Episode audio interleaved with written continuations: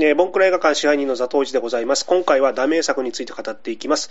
えー、フルメタル中学のこの方たちをご紹介します。あ、どうも、こんにちは。あげみ列車です。よろしくお願いします。どうも、香港のフェミデブです。よろしくお願いします。よろしくお願いします。お願いします。えー、気がついたらこれも名物コーナーになってしまいましたね。はい、ダメ作。ダメ作。世間的にはダ作なんだけど、個人的に名作と思える。もう、もう何何回やってるんでしたっけ、これ。えー、っと、7回目だったかな。おー、結構やってますよね。ね急に目が泳ぎ出した。すみません。ちょっとカウントを今してなかったんで、急に言われたんで。疲れてますから。だとしたら疲れてます、はい。もう5までしか数えられないっていう感じです、ね。そうですね。指の数。たあと、たくさん、たくさん、たくさんでしか。そういう感じですもんね、疲れてくるとね。えー、ちょっとね、リラックスして。えー、あでも、結構やってるし、その、ボンクラ映画館の、その、おかず映画もそうだし、その、ダメ作の趣旨というのは、割とこう、我々が映画見るときに、少し大切にしてるようなところだとしますよね。はいはい、ええーそうですね。この目線は大事なところです、ね、大事な。映画館を運営する上でも、見る上でも大事ですね。うん、ああはい。ちょっとね、こう、愛が行き過ぎてしまうと、ちょっと人に分かってもらえないっていうのもいっぱいあるんですけど、ちょっと難しいところですよね。こう、打作を愛するこう余裕みたいなのもすごい大事ですけど、たまにはやっぱこう、打作は打作と切り捨てる、こう、勇気も 必要かな。褒めるだけじゃなくてってことだけ まあ別にわざわざそれをこう、ね、人にこう、嫌なことを言う必要はないんですけど、うん、ただなんかやっぱ面白さ見出すっていうのも一つのね、楽しみ方であるし、まあどっちかというとそっちの方が面白いかなという気はしますよね。うん、映画の楽しみ方の一つではあるんですね。他の人が何と言おうと俺はこの映画が好きだし、このシーンがあるだけで好きだみたいなね。もう一個でもいいところがあれば、好きになってしまうみたいなところもあるし、なんか、面白いですよね、そういうのもね。うん。それがゆえに濃厚なお便りが届きまくってるっていうことなんですか、ザトイさん、今回も。そうですね。あの、最初の頃そんなにメールなかったんですけど、はい、あの、締め切り直前にバタバタバタってきまして、なんかいつも通りの数になっちゃったみたいな。嬉しいですね。うん。ということで、はい、えー、メールご紹介させていただきます。はい、えー、1通目。えっ、ー、と、この方フルネームで書かれてるんで、ちょっとどうしようかなと思うんですけど、とりあえず中井さんとだけ読ませていただきますね。はい。はい。えー、ブルース・ブラザーズ2000、えー、南部地獄巡りとブラックミュージックへの偏愛でアメリカにおける黒人の見られ方を描いた作品。撮影素材を切るに忍びないという愛情から物語としてのまとまりを失っていますが、再現と演奏による一種の記録映画であるという。以上です。いいですね。シンプル、シンプルでいいですね。え140字にまとめてる感じが。ツイッター的な。で もいい、いい映画でしたよね、ブルース・ブラザーズ2000。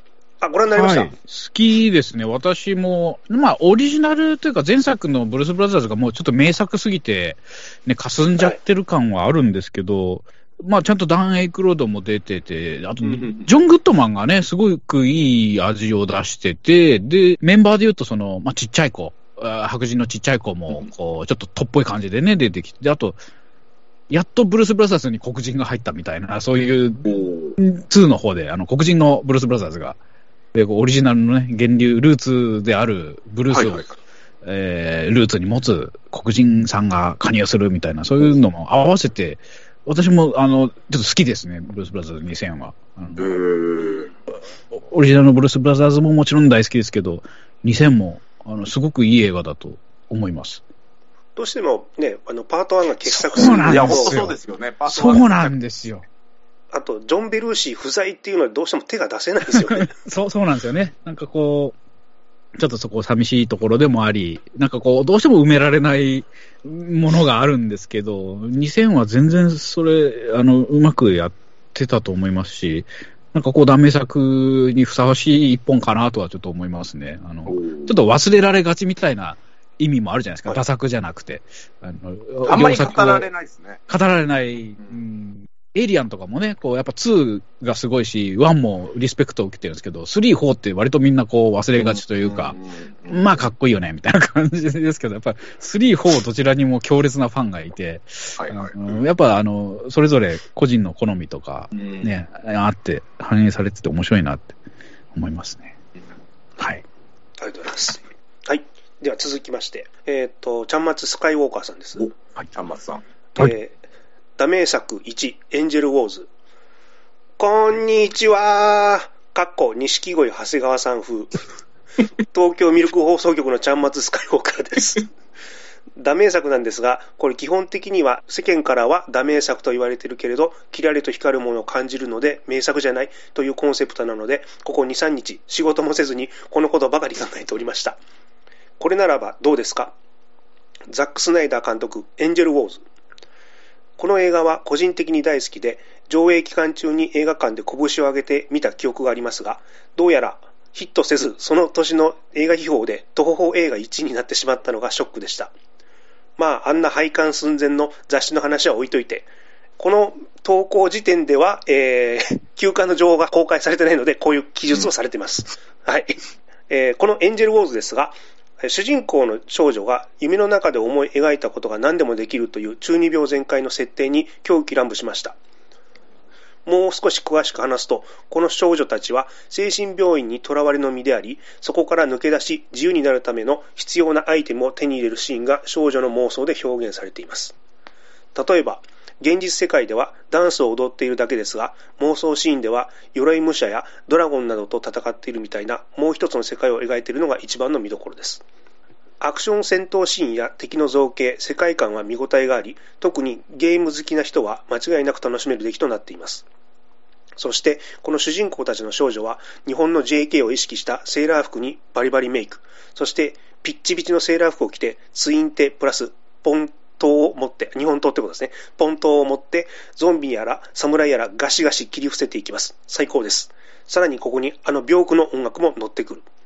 2011年4月の公開当時、日本は東日本大震災を受けて非常に毎日うつうつとしていたところ、私はこのお気楽おバカ映画を見て、映画って本当にいいもんだなと心の底から感激し、映画館で、目の幅と同じ幅の涙をボーダーのように流していました。えー、ダメ作丸に、茜色に焼かれる。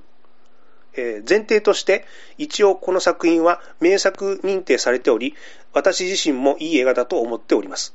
しかし、以下気になるポイント。オープニングで、フラフラチャリンコを漕いで、車にひかれて死ぬだけの父親役の小田城。い居酒屋で震えながらチューハイをガブ飲み、ミルクコーヒーのように飲んでいる、えー小野町子。優秀なはずの息子が床を直しているのを目撃する小野町子。ラストの小野町子の見表にこいつは信頼できる女優だと確信した。共感してもらえると嬉しいです。ダメ作丸3、孤高の地レベル2。前提、この映画は一般的にヒットして面白いという定義になっている気がしますが、個人的には松坂桃李は格好や立ち振る舞いが生きってるだけの、生きってるだけで、前作の、えー大きな正義のためには小さな悪は目をつぶるという役所工事のヤクザ刑事メンタリティが全く継承されていないので、ダ作だと思います。そして、出所したヤクザをねぎらう謎の集会、やっちゃれ会や、ワンの石橋レンジの名台詞、びっくりドッキリクリトリスがコンプライアンスに負け、びっくりドッキリクリマンジョになっている。これだけでかなりのマイナスです。しかし、その中で見どころシーンは前作以上に数多くあり、非常に好感が持てます。以下、好きなシーン。いきなりアイスピックを刺されて死ぬ宇梶隆。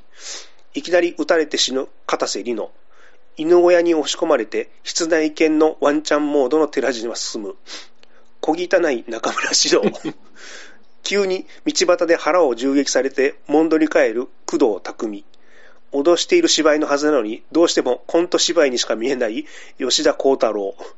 人当たりのいい優しい老夫婦を出して、観客に確実にこの後裏切るのがバレバレな売弱と、えー宮崎美子の演技プランの浅さ。出演シーンを全カットしても、お話の構成が変わらない脚本に出演している村上二郎。えー、気違い鈴木亮平が敵対勢力の薬剤事務所に下道がーっと叫びながら4トントラックで突っ込むのがかっこいいという演出のダサさ。前作の牧陽子の足元にも及ばず、全くもって役者として力量不足を露呈したスナックママの、あ、西野七瀬。何やってんだよと一人だけ冷静に突っ込んでくれる偉い刑事役の、えー、た滝藤健一。共感してもらえると嬉しいです。以上です。3本もありがたいですね。一応、あの、ちょっと訂正というかですね、あの、ザトシさんの、あの、斎、藤匠さんを工藤匠さんと呼んでましたね。あ、ごめんなさい。斎藤匠さん。はい。ごめんなさいね。いい。疲れてますからね。こ、コロノチェレベル2もね、こう、すごい面白かったですよね。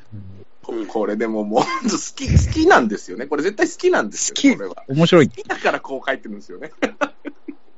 いや、あの、ね、ポイントの、その、あれですよね。石橋蓮司さんの、あの、名台詞がちょっと改変されて受け継がれてるっていう、はい、あれがまた、ちょっと悲しい句もあり、面白くもあり、うん、なんかね、ちょっとこう、位によってこう使える単語が違うんじゃないかなって僕は脳内保管して、あの、はい、組長とか若頭はちゃんとあの、卑猥な単語を言えるんですけど、なるほど。え、構成員だとやっぱ栗まんじゅう止まりっていう。クリトリスまでは言えないんです言えないんですよ。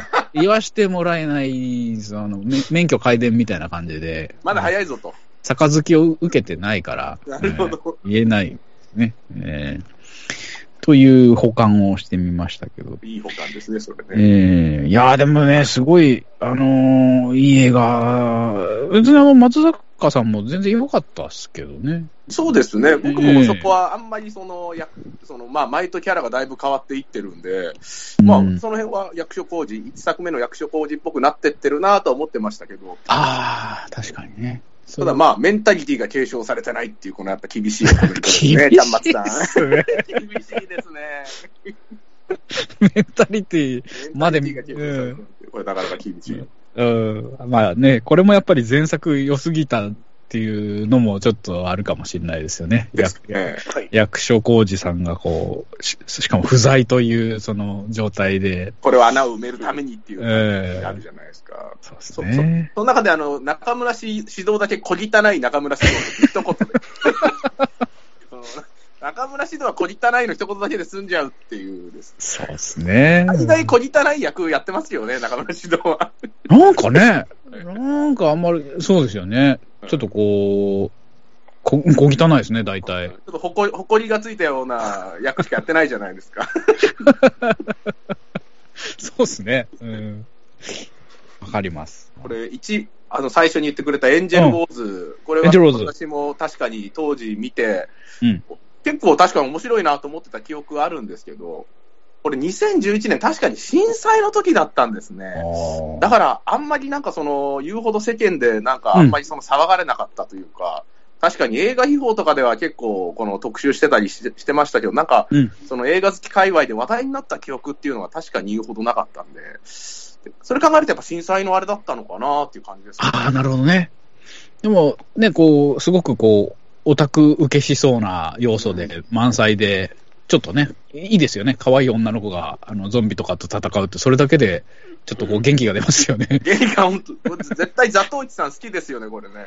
あ、もう僕も劇場で見ました。これ、もう、おかず映画にも入るぐらいな感じですか？そうですね。えー、なんですか、その、白々しい、こう、なんか、すっとぼける感じが。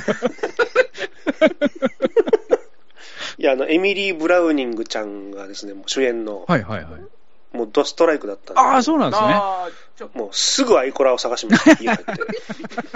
アイコラって久々に聞きましたけど。なんかこう、対象をすぐ汚す行為に及ぶっていうのがね、あの、いい映画ファンですよね、それまたね。すごいいいいいですね。まあでも本当可愛らしいですね。チピチセーラー服、はい、いいですよね。絶対ね、見たくなる映画ですよね、こんなものはもう本当に。最高ですね。こういうので、ほら、あの、ゲームとかもよく、ほら、あの、お姉ちゃんバラとか、あの、はいはいはいはい、はい、あれやっぱ、すごい楽しいですよね。あのー、なんだっけな、ジェームズ・ガン監督が脚本を書いた、はい、あの、ロリポップ・チェーンソーっていう、はい、あの、日本のゲームだったかな。あれもね、こうなんかチアガールの格好した女の子がチェーンソーでゾンビをぶっ倒したりとかして、すごいあのー、やってるとね、本当なんかこう、グロいんですけど、朗らかな気持ちになってなるっていう。おすすめのゲームですね。おすすめのゲーム。はい。ジェームズ・ガンがさ、あの、プロデュースなんです脚本協力で入ってるはずですね、確か。あ、ちょっとそれはさらにまたやりたくなる要素がありおすすめですよ。はい。あと、小野真知子さん主演の、茜色に焼かれる。はい。優秀なはずの息子が床を直しているっていうのは、これ別に、優秀で、優秀でも、優秀じゃなくても床を直していいと僕は思いますけどね。床はね、でもちょっとこう、やっぱマイノリティじゃないですか、だいぶ床っていうのは。はい、うん、やっぱちょっと危ないんですよね、こう川とかがこう引っ張られたりして。えー、全然こう、良さは認めますけど、えー、ちょっとこう、危ない、危険な危険な行為なわけなんですか、これ。諸刃の剣ですよ、やっぱり。えーあのー、ちょっと自分を傷つけながらやるようなところがあるから、もう。じゃあ、快楽と、この引き換えにこの自分へのこのダメージを。いや、相当なもんでしょ、あれ。こう、要するに床と自分でこう、挟み撃ちにするわけですよね。はいはいはい、はい。ここでこう、なんかこう、皮が引っ張られてこう血が出ちゃったりとか、そういうのも大変って言ってましたからね、それ、そんな感じなんですか？うん、もう、もう大変なんすから、つって、えー、言ってました。林家三平みたいな感じで、えー、血が出て大変なんすから、つって、でも止まんないんすよ、みたいなこと言って。よしこさんって。よしこさん林家の人はね、みんなそうやってるっていう、えー、そう。茜色に焼かれすみません。これちょっとまだ見てなくて。そうですね。私もすみません。ちょっとこの映画は未見なんですでもこれをちょっとね、聞くとちょっと見たくなります、ね。うん。はい。小野町子がもうかなりいいんですね。小野町子好きなんだなって感じがします、ね。では、いいでしょうか。はい。はい、はい、続きまして、えー、後藤、後藤さんですかね。えー、ボンクラ映画館の皆さん、こんにちは。ボンクラ映画館さんの過去のダメ作会で、私の大好きな悪の法則、カッコ、フェラーリイソギン着のシーンは本当最高です。カッコ閉じるが紹介されているのを聞き直して、私もあ今回は私も投稿したいと思ったし、あまたの脳内会議を重ね投稿させていただきました。さて、私が思うダメ作は、1995年に公開されたジョン・カーペンター監督の光る目です。小学生の時に深夜地上波でやっていたのを見たのですが、大人になった今でもはっきり覚えているトラウマ級名作映画の一つです。内容としては、小さな田舎の村の住人がいきなりバタバタと倒れ始め、気がつけば村の女性は皆妊娠、かっこ処女も。紆余曲折あり、村の女性たちはこぞって子を産むのですが、生まれた子供たちは皆なぜか容姿が似通っており、様子もどこかおかしい。村には徐々に不穏な空気が漂い始めといった感じの SF ホラー映画です。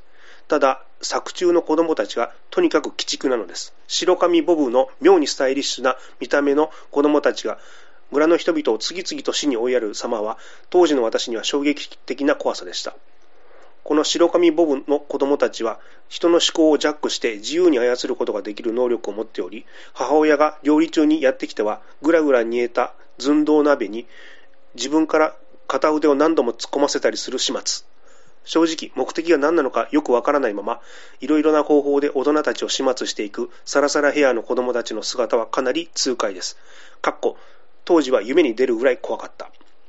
1960年に未知空間の恐怖、光る目が公開された後、1964年に続編が作られており、これらのリメイクとして出されたのがこの作品です。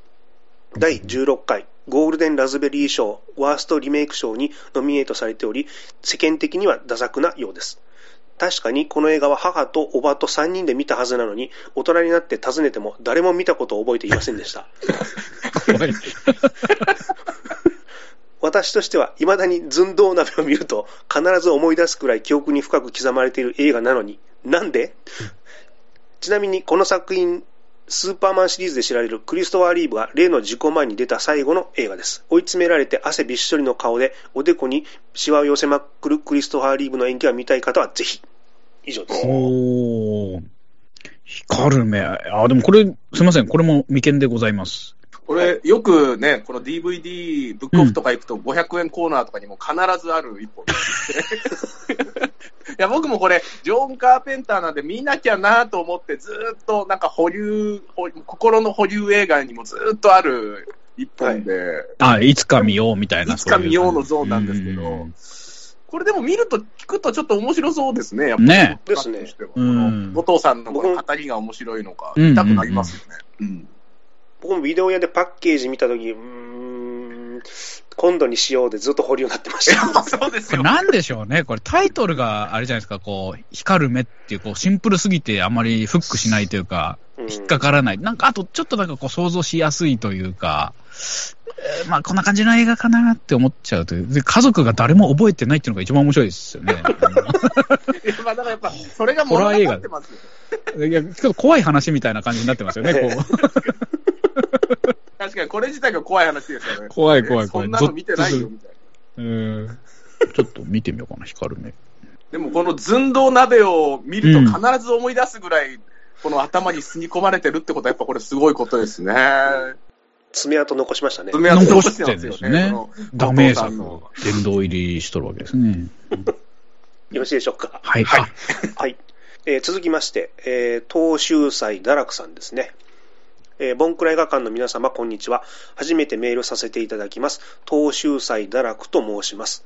早速ですが、私が紹介したいダメ作は、アーサー・アラン・シーデルマン監督の SF 超人ヘラクレスです。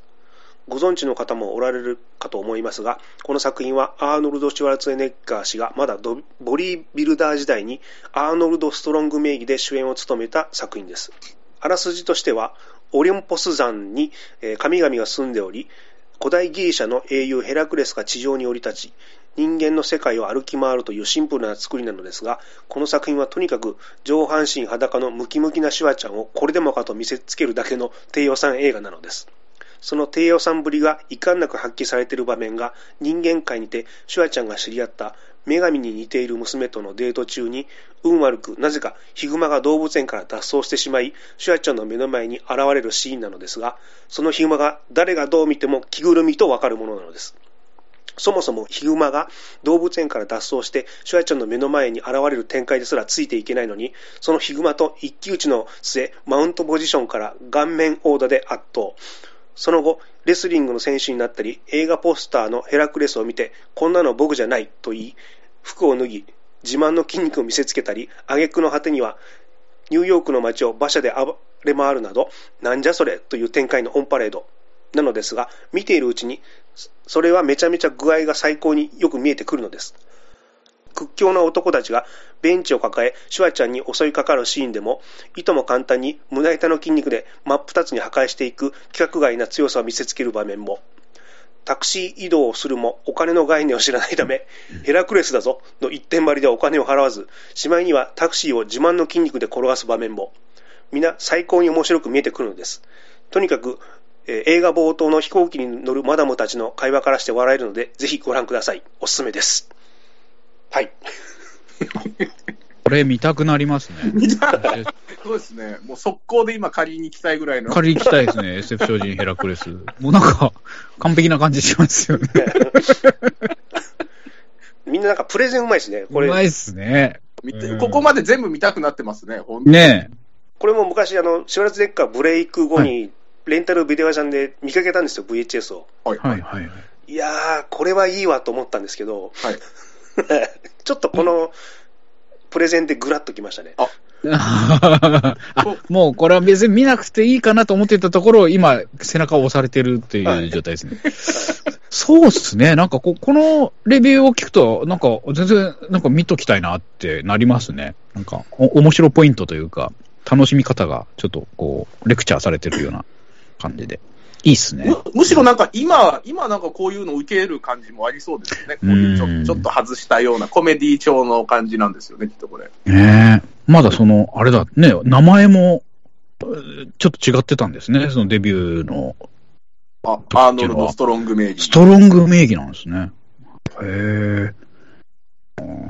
こんな映画に出たシュワちゃんが今ね、あの、ウクライナ問題でこのプーチンにこの熱いコメントを残すっていうところもこれまたいいですね。名スピーチでしたからね。名スピーチでしたね、あれは。すごい、なんかもう、スタローンといい、シュワルツェネッガーといい、どんどんインテリジェンスを獲得して、まあ、昔バカだったってわけじゃないんですけど、なんか、やっぱそれ相応の、こう、年の重ね方をね、やっぱされてるから。そうですよね。うん、その原点じゃないですけど、ね、まだそのボディービルダーだった頃の映画が見れるっていうのはやっぱいいっすね。見てみたいっすね。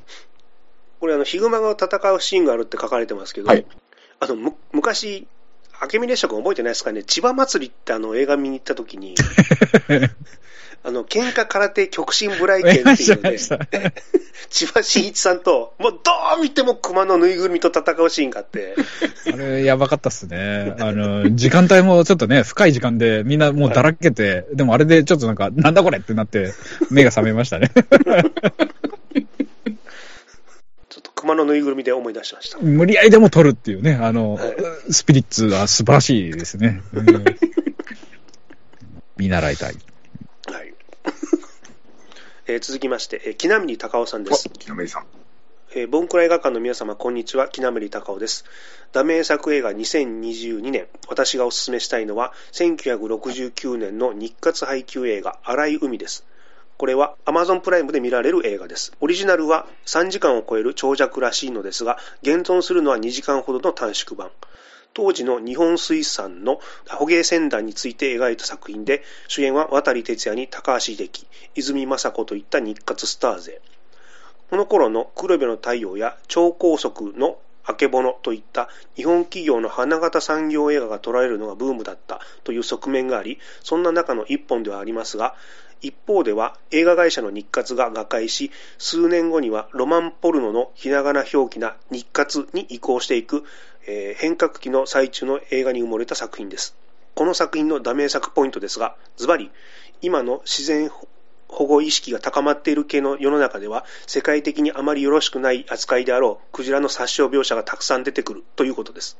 2009年の米国ドキュメント映画、ザ・コーブにおける日本のイルカ漁の野蛮である捉え野蛮であるという取られ方などを考えると、本作のそれはザ・日本人の蛮行と受け止められてしまうのかもしれません。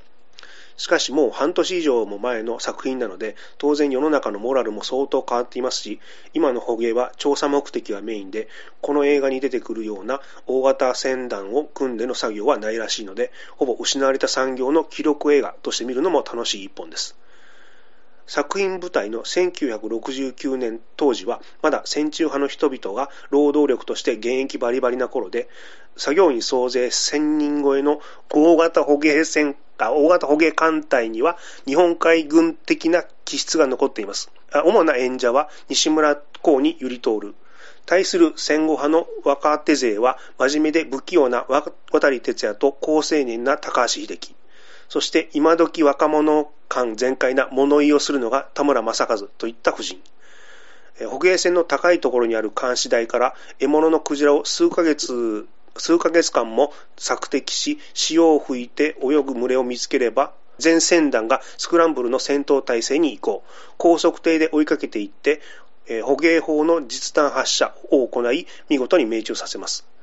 海を泳ぐ巨大なクジラという映像も今では動物ものドキュメント映画でしか見慣れないものなのですが、こういった見られない巨大な生き物にはなぜかエヴァンゲリオンの使徒を見ているかのような感じもあり、仮想日本海軍 VS エヴァの使徒の艦隊戦レベル的な味わいがあります。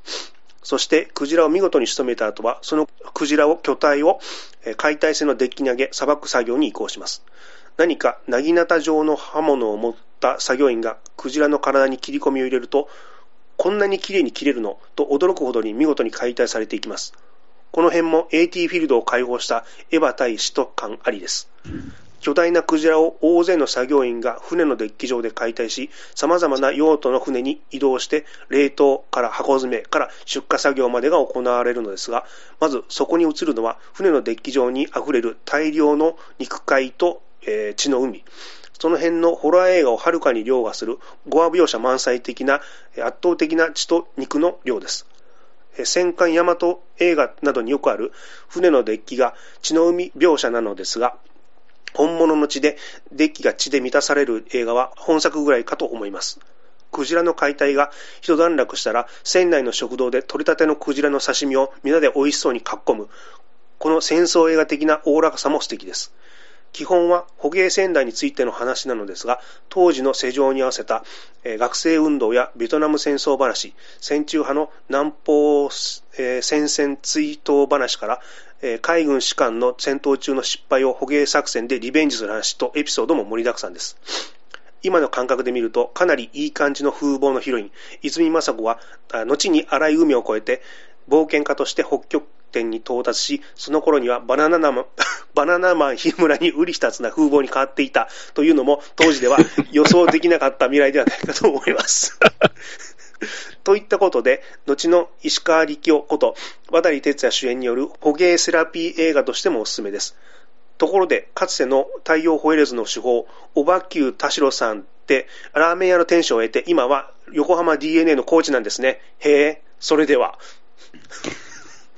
なんですか、これ最後。あ自分でへえってこう感心して終わるっていう、はい、すごいですね。終わり方もちょっと面白くしていただいて、はい、えー、クジラをエヴァのね、首都に例えるあたりがまたさすがですね。面白い。これ、なんかもう名作っぽさそうじゃないですか？ね、本当そうですね。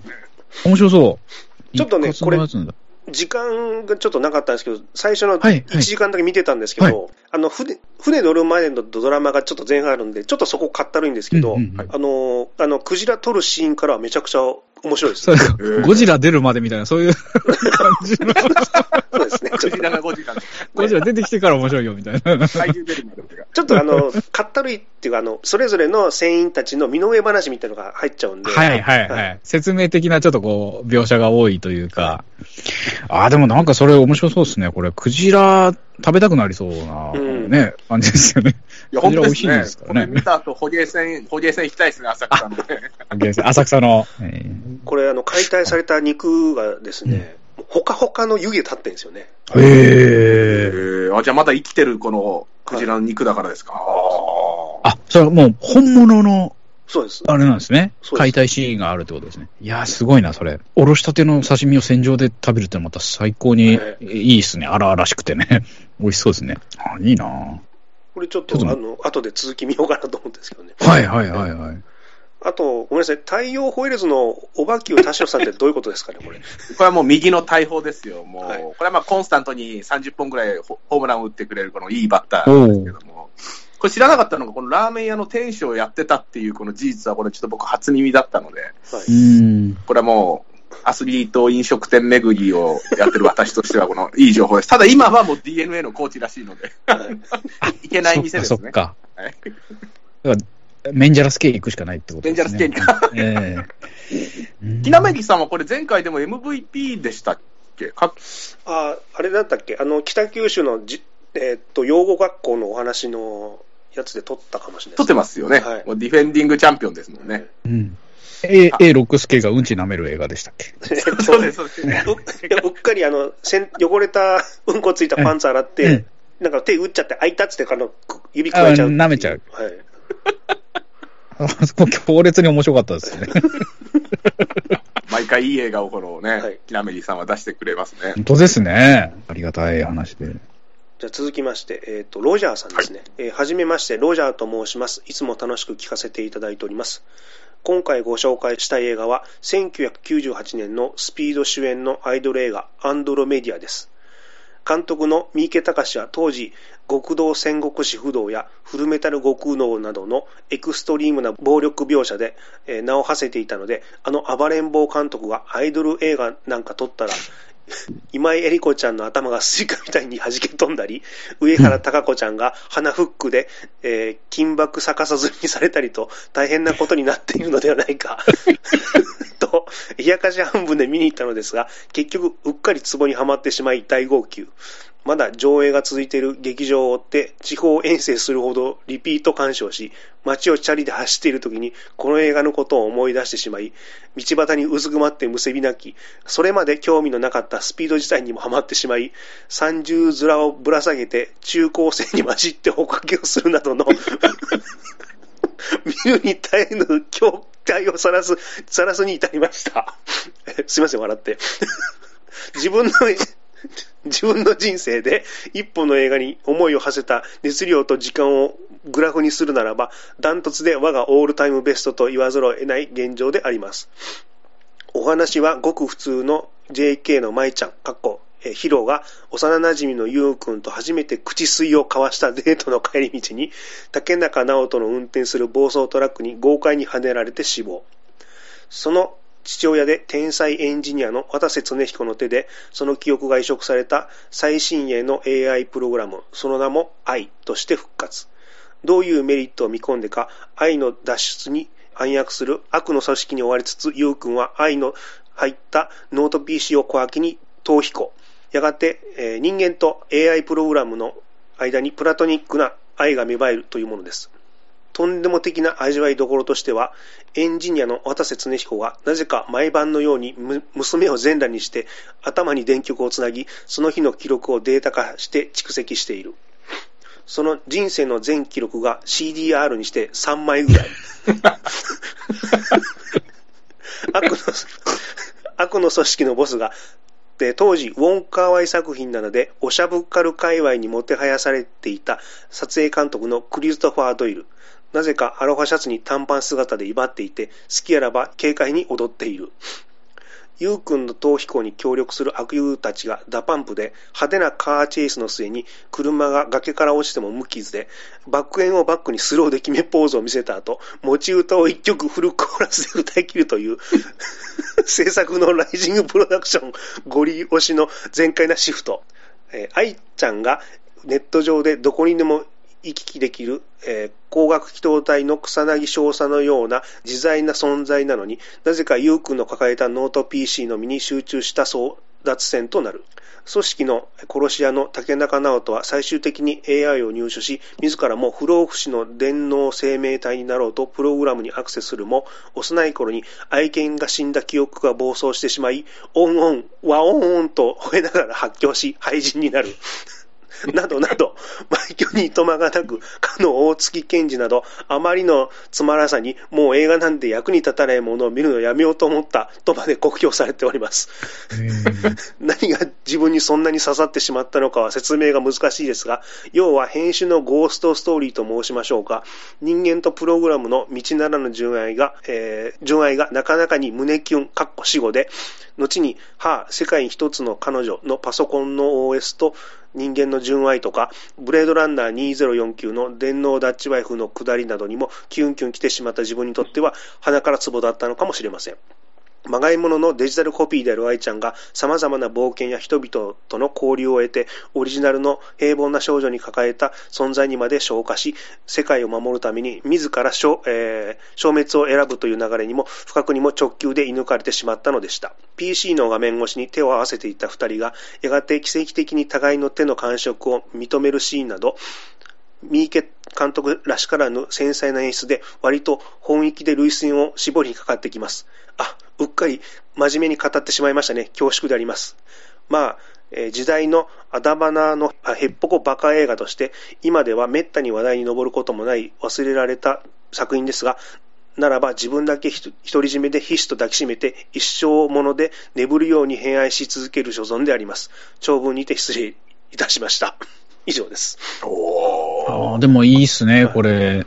アンドロメディアね、未見なんですけど、強烈に好きな人はやっぱりすごい好きで、はい、で、ダメだった人は全然本当にその後話題にあげない、こう、なんか三池作品好きな人でも、アンドロメディア、うん、別に、みたいな、スルーするんですけど、好きな人はもう、すっげえいいって、こう、もう本当に心から、あの、愛するっていう、なんかこう、やっぱ刺さりどころがあるんでしょうね、こういうのが、こう、刺さる人っていうね。ロジャーさんにはめちゃくちゃ突き刺さったということでしょうね。で自転車に乗ってて急にむせび泣くぐらいこの好きだって好きなんですよね。すごい。すごいことですよね、ここまで。笑ってすいませんでした。まあでも、なんか感動もするし、やっぱちょっと若干ね、そういうふうに笑いも誘うぐらいの、こう、思い入れの強さですよね。これでも当時話題になってたような気もしますよね、98年で。うん。CM とか普通にやってましたもんね、バンバンと。うん。アンドロメディアあの、人生の全記録が CDR にして3枚ぐらい 僕も同じぐらいなんで、ちょっとこう、あの、シンパシーがあるんです。スカスカな、えー、0歳から15歳、16歳から35歳みたいな、そういう感じでまとまってるんで 3部作で。15年ごとに、で3枚で、今ちょうど45歳なんで、次4枚目ですね。愛ちゃんと同じぐらいなん愛ちゃんと同じぐらいですね。これやっぱなんすかね、この、渡瀬恒彦が、じゃあ、まあなんかお父さんみたいなことですよね、これはだから。だから、やっぱこのお父さん、狂気を見せるお父さん役って、やっぱこの渡瀬恒彦ってなんかハマるんですかね？震える下のお父さんとかもそうでしたけど、やっぱちょっとこの、ななんか、なんとかしてやろうっていうこの父をやっぱ演じさせたら、やっぱ渡瀬恒彦っていうのはやっぱなかなかもういいいい役者をチョイスしてるなって思います、ね。ハマる感じなんですね。ハマる感じがちょっと見えます。うんうんうん娘全裸にして脳に電極刺すってやっぱちょっとやばすぎますけどね、この字で読むとね。なかなかのフランケンシュタインですよね。あ、そうですね、フランケンシュタインですよね、まさにね。 DA PUMP もこのね、一曲フルコーラスで歌わせるっていうのも、これも、これちょっと見たいですね。どんな、どんなうん、そこ見たいですね、確かに。面白そうですね。すごいバーター感あります、うん、その、最後の方のこうね、あの、自分だけ独り占めで、ひしと抱きしめて、一生もので眠るように偏愛し続ける所存でありますっていうのは、あの、すごいこう、立派な、あのね、決意表明ですよね。決意そうです。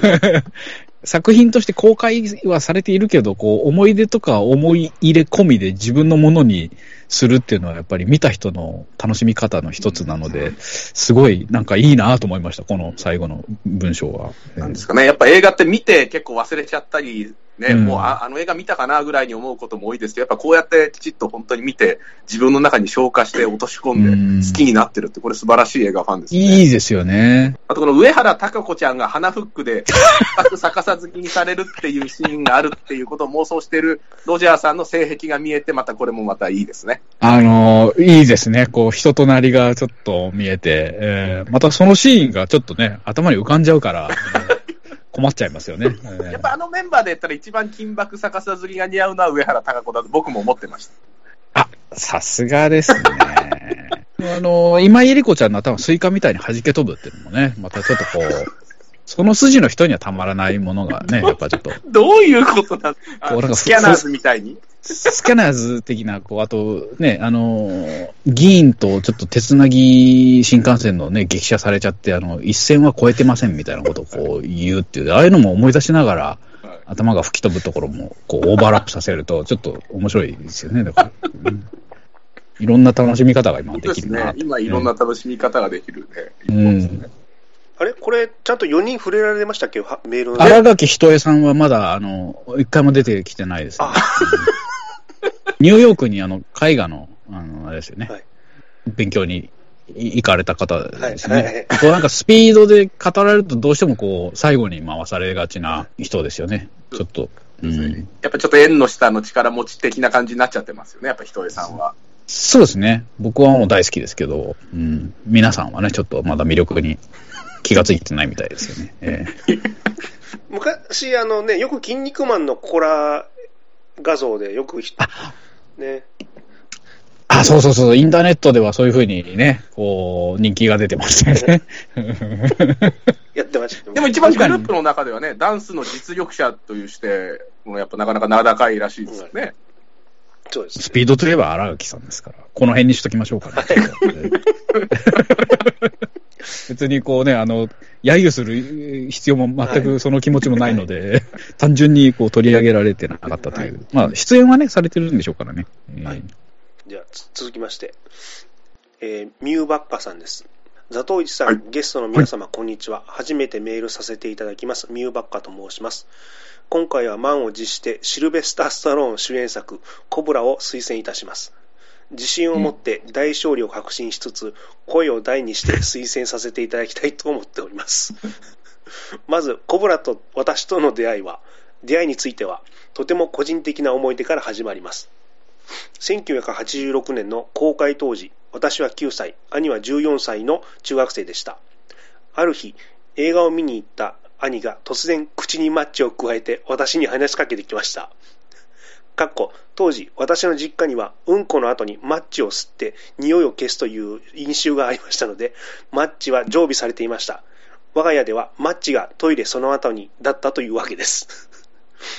兄はちょっとはにかみながらこう言いました。これからはいつもマッチを加えとくけ。と。私としては当然ながらえなんで？と尋ねないわけにはいきません。そこから兄は毎日小倉の映画館で見てきたコブラがどんなストーリーでいかに面白いか、かっこいいかを興奮しながらとうとうと話してくれました。私も聞いていて、なんて面白そうな映画なんだろう。僕も見てみたいと本当にワクワクしました。そして兄が、来て、いいもん見せちゃ。あ、これ標準語で言うと、来なさい。いいもの見せてやろう。というので、二人で走って2階の兄の部屋に行くと、ベッド脇にコブラのポスターが斜めに貼ってありました。いかに30年前の北九州市に暮らす中学生男子とはいえ、主人あ映画の主人公を真似て、口にマッチを加えて、そこら辺を歩き回るというのが、いかにバカバカしいことなのか判断できる程度の分別はさすがにあります。でも、それをさせてしまうほどの魅力とパワーがこの映画にはあったのです。この時点でコブラは素晴らしい映画だと言えるのではないでしょうか。実際、その後、私も戸畑区のレンタルビデオやパルパルにて、レンタルして見た時の興奮は今でもしっかり覚えています。映画ってこんなに面白いものなのかと感動しました。アメリカにはマッチ棒のジャリジャリしたところ以外で吸っても着火するローマッチという最新技術があることや、銃のレーザーサイトを知ったのもコブラでした。さて、映画の中身についてです。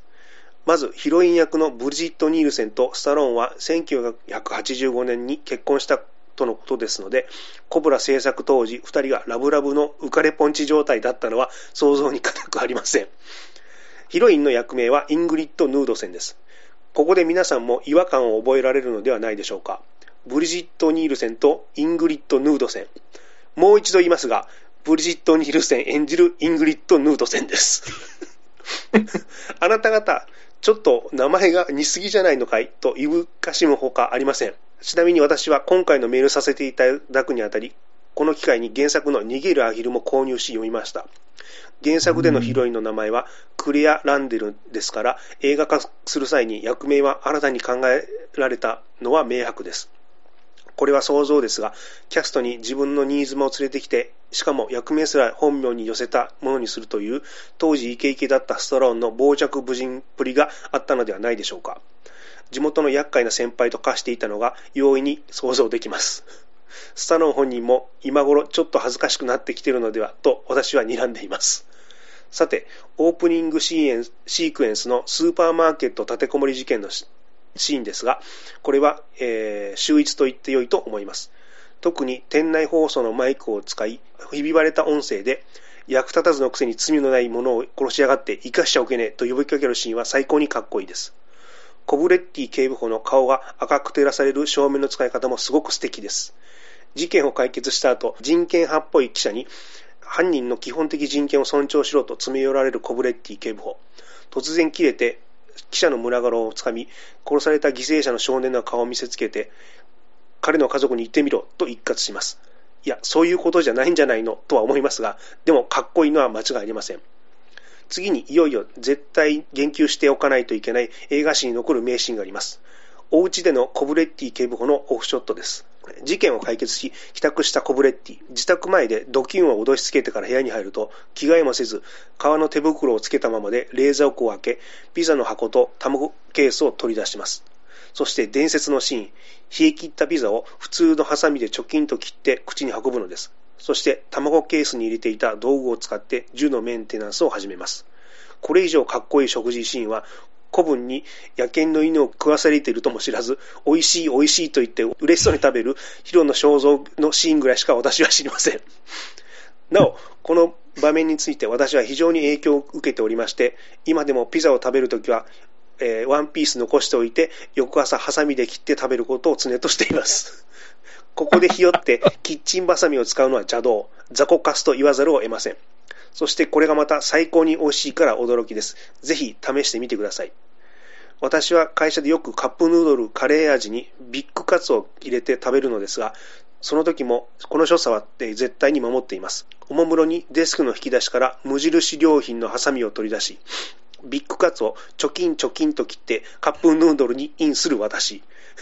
もちろん、いちいちティッシュで拭いたりなんてしません。そう。日々愛想笑いで生きている社畜とはいえ、私の中にもコブレッティ警部補は確実に生きているんです。さて、後半ですが、異常者集団の現場、犯行現場を目撃し目撃してしまったがゆえに、命を狙われるヒロイン。スパイが紛れ込んでいることを知り、コブレッティ警部補も大苦戦します。そこで市外の安全な隠れ場所に逃がすという名目で、実は異常者集団をおびき出し、一網打尽にするという作戦に出るコブレッティ。途中、モーテルに宿泊する一同ですが、ちゃっかりコブレッティ警部補もヌード船と同室に泊まります。コブレッティ警部補はもちろん警護目的で同室にいるわけですから、武器のメンテナンスをしながら寝ずの番をしているにもかかわらず、ヌード船が余計なちょっかいを出してせがうのです。殺さないからそばに来て、これからも会ってほしいの、と言ってコブレッティの仕事を邪魔します。これにはさすがの私もご立腹です。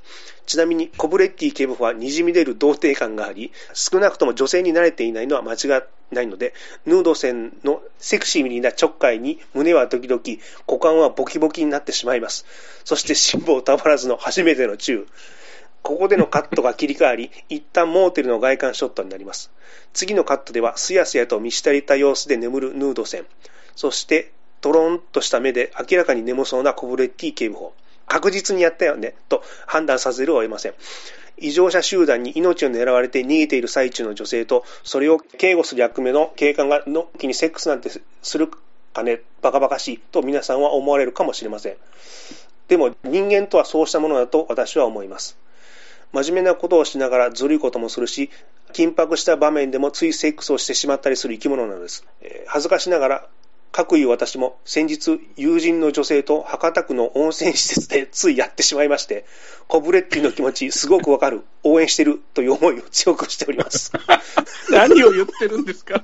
他他にも、ダーティーハリーでスコーピオを演じたアンドリュー・ロビンソンと、えー、ハリーの相棒を演じたレニ・サントーニをキャスティングに呼ぶダーティハリー意識しすぎ問題や相棒のゴンザレスを置き去り問題、異常者集団が腐った世の中を変えると大きなことを言いながらやっていることは女子供の寝込みを襲うだけだというカルト型から入りすぎ問題など、えー、伝えたいことをまだまだたくさんありますが、お時間もあると思いますので、ここで筆を置きます。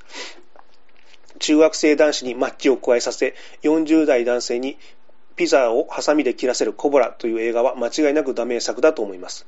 ネットフリックスで見れますので、リスナーの皆様もぜひ一度見てくださ見てみてください。これからも配信楽しみにしております。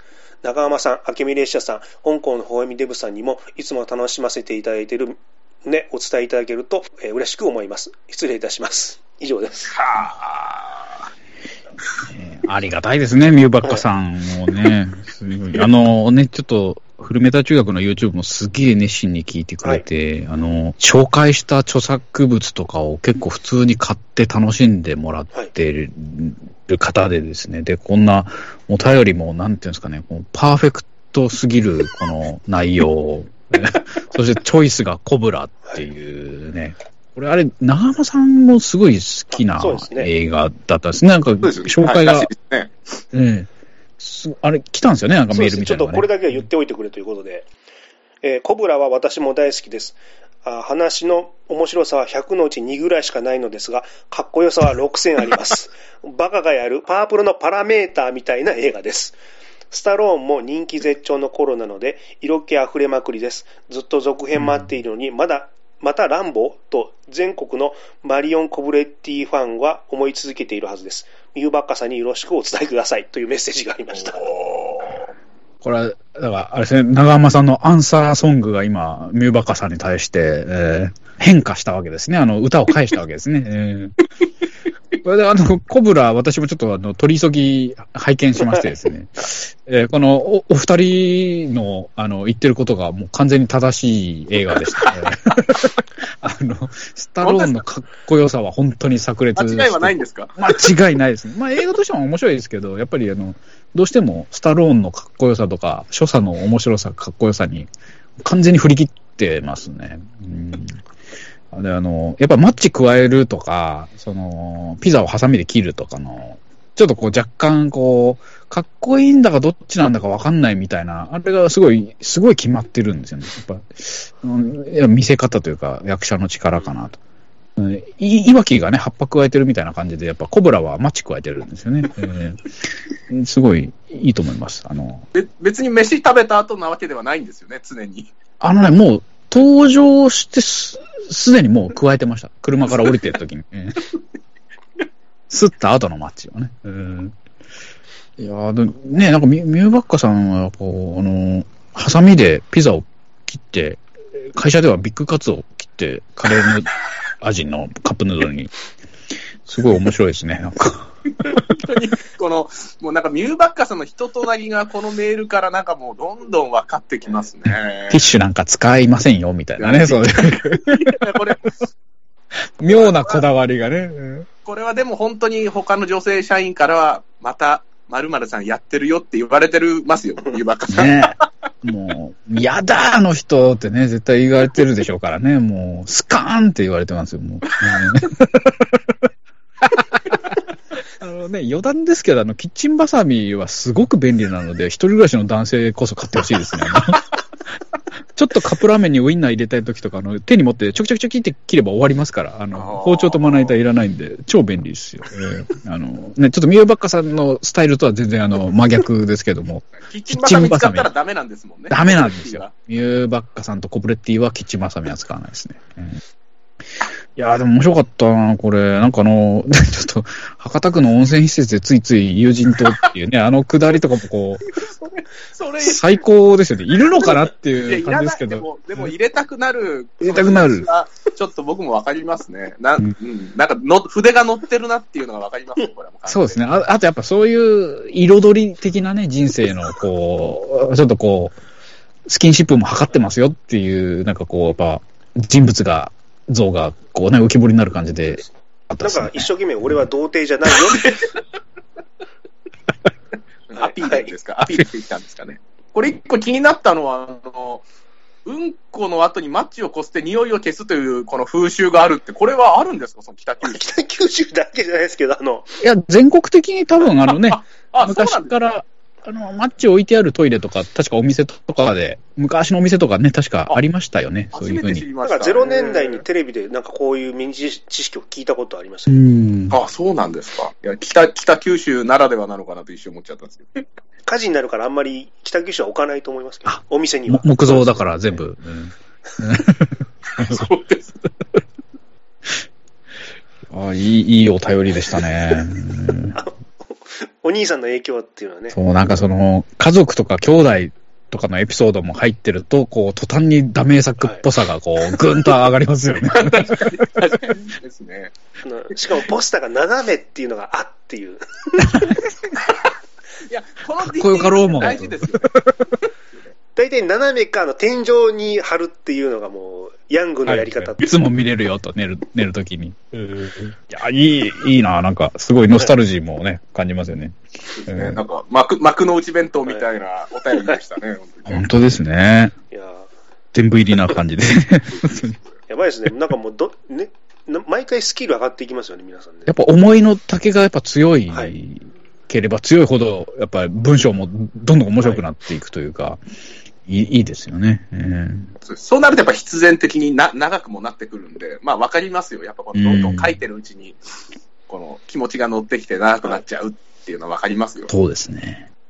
どうしましょう。まあ、あの、せっかくもう用意したから読みますか。あのちょっとメールが少なかったと思ったので。ああ、はい、そうですね。はい、はい、はい。私、ちょっと今日ダメ作一つだけ準備してきてはいたんですけども。じゃちょっと皿、じゃちょっとトイレだけいいですか？すいません。はい。じゃあ、一回取りに行きましょう。はい。